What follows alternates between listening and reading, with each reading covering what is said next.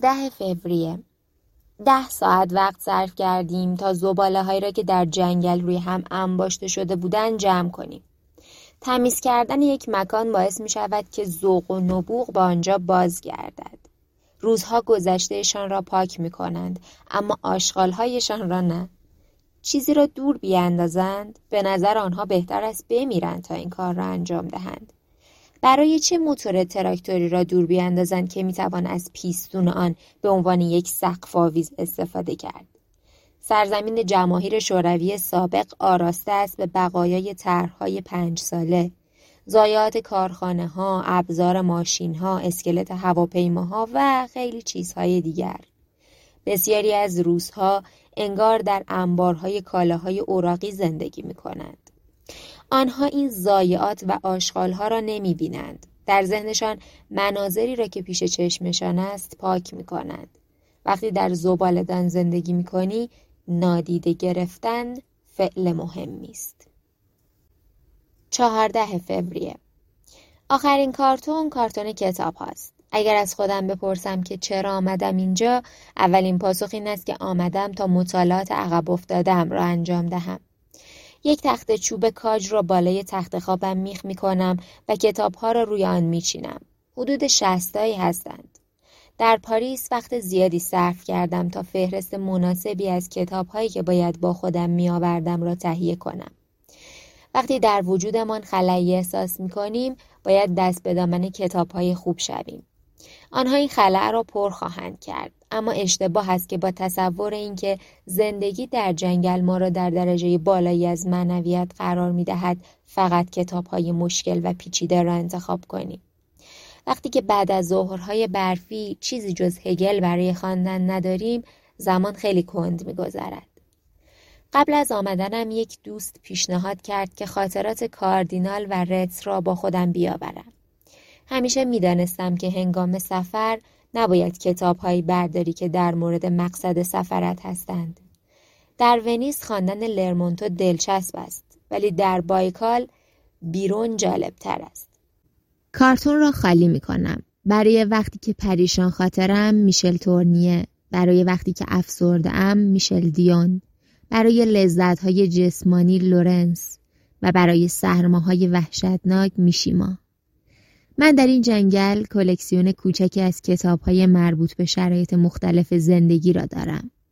گریول درباره افرادگرایی، دانیل دوفو درباره اسطوره و افسانه، آلدو لوپول در زمینه اخلاقیات، تورو در زمینه فلسفه. ویتمن مرا سحر می کند. از برگ گیاه او زیبایی و وجاهت می بارد. یونگر اصطلاح توسل به جنگل ها را ابداع کرده. چهار یا پنج جلد از های او را دارم. کمی هم های شعر و البته کمی هم فلسفه. های مثل نیچه، شوپنهاور، استویسن از آثار ساد و کازانو هم آوردم برای آنکه خون را در رکایم به جریان درآورده و مرا به شوق آورند. تعدادی هم آثار درام و غمانگیز. گاهی کمی هم باید خستگی در کرد.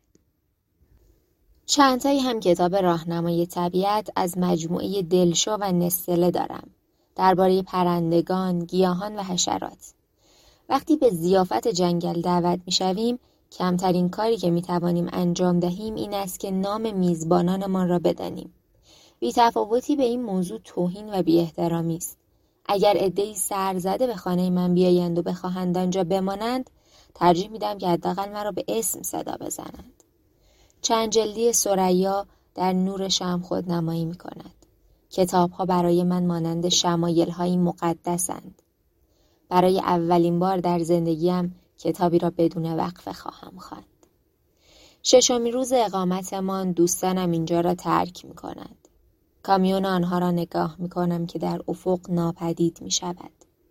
برای یک کشتی شکسته که در ساحل تنها مانده هیچ چیز دردناکتر از این نیست که بادبان کشتی را ببیند که از جلوی چشمانش دور می شود. ولودیا و لودمیلا به ایرکوتسک و زندگی جدیدشان می رسند. منتظر می مانم تا برگردند و نگاه آخر را به کلبه بیاندازند. اما آنها بر نمی گردند. از کامیون چیزی جز یک نقطه نمی بینم.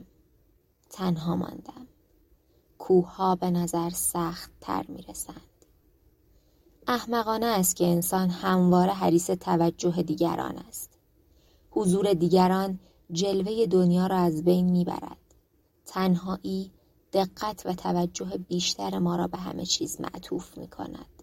هوا 33 درجه زیر صفر است. کامیون در مه از نظرم محو شده. سکوت از آسمان به شکل براده های سفیدی پایین می ریزد. تنهایی گوش سپردن به سکوت است. بوران شده. تگرگ دید را مختل کرده. فریادی از ته دل می کشم. دستهایم را باز می کنم. صورتم را از این فضای خالی یخبندان می پوشانم و به کانون گرما برمیگردم. من به نقطه عطف زندگیم رسیدم. عاقبت می‌فهمم که آیا زندگی درونی دارم یا نه. پانزده فوریه اولین شب تنهاییم. در ابتدا خیلی جرأت نمی کنم که تکان بخورم. به شدت تحت تأثیر دورنمای این چند روزم. ساعت ده صدای انفجاری سکوت شب را می شکند. هوا گرمتر شده. آسمان برفی است. دوازده درجه زیر صفر است. توپخانه روس دریاچه را به توپ بسته. لرزش کلبه که فرو می نشیند بیرون می روم تا به سر و صدای این شبیخون گوش دهم. یخها در آب شناور شدهاند. آب مانند زندانی در بند آجزانه درخواست آزادی می کند. یخ موجودات زنده را از آسمان جدا کرده و میان زندگی و ستارگان دیوار کشیده است. کلبه من یک اتاق سه در سه است. یک بخاری چدنی تنها وسیله گرمایی اینجاست. این بخاری شده دوست و همدم من. حتی صدای خورنازهایش را با همه وجود میپذیرم. انگار که محور دنیاست. همه چیز هلان میگردد. وقتی کنده های چوب را داخل آن میاندازم انسان هومورکتوس را تحسین می کنم که آتش را آنقدر خوب می شناخت.